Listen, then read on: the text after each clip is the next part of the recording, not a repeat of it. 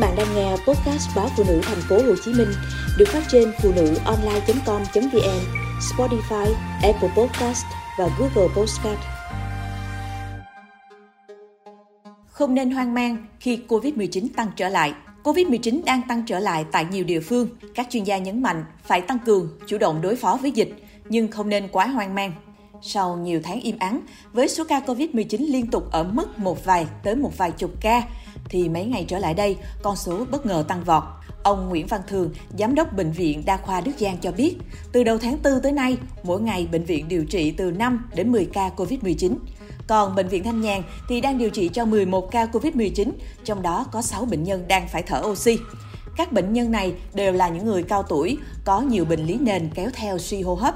Mặc dù số ca COVID-19 tăng rõ rệt trên biểu đồ của Bộ Y tế, song theo các chuyên gia, con số trên thực tế còn có thể cao hơn. Phó giáo sư tiến sĩ Trần Đắc Phu, cố vấn cao cấp Trung tâm đáp ứng khẩn cấp sự kiện y tế công cộng của Bộ Y tế cho biết, hiện có rất nhiều người mắc bệnh có hoặc không có triệu chứng nhưng tự test tại nhà. Thậm chí nhiều người không xét nghiệm và không tới cơ sở y tế nên chưa có thống kê đầy đủ. Nguyên nhân khiến dịch gia tăng có thể do miễn dịch của người sau tiêm vaccine hoặc từng nhiễm đã giảm. Bên cạnh đó, thời tiết giao mùa tạo điều kiện thuận lợi cho virus phát triển, trong khi người dân lơ là, không đeo khẩu trang nên bệnh dễ dàng lây nhiễm. Cùng với thông tin dịch Covid-19 tăng trở lại, thì thị trường kit test cũng nóng lên mỗi ngày. Hầu hết người dân có dấu hiệu ho, sổ mũi, vân vân đều mua kit test để kiểm tra có bị mắc Covid-19 hay không.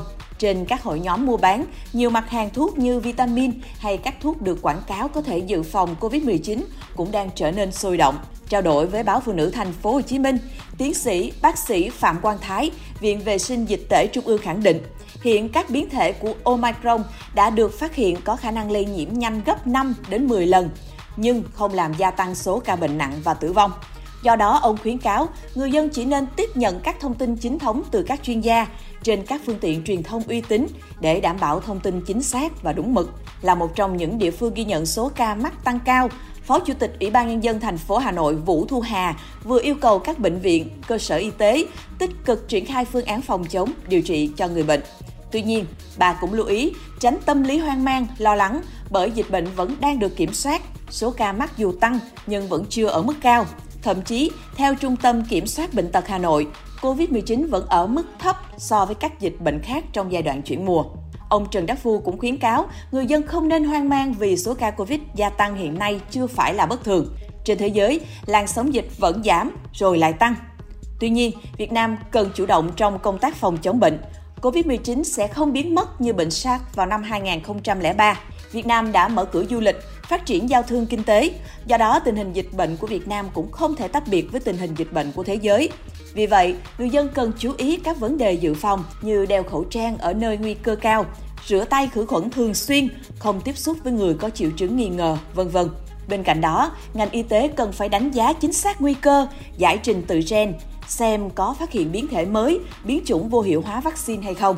Bảo vệ nhóm nguy cơ như người già, người có bệnh nền và khuyến cáo nhóm đối tượng này tiêm chủng vaccine COVID đầy đủ.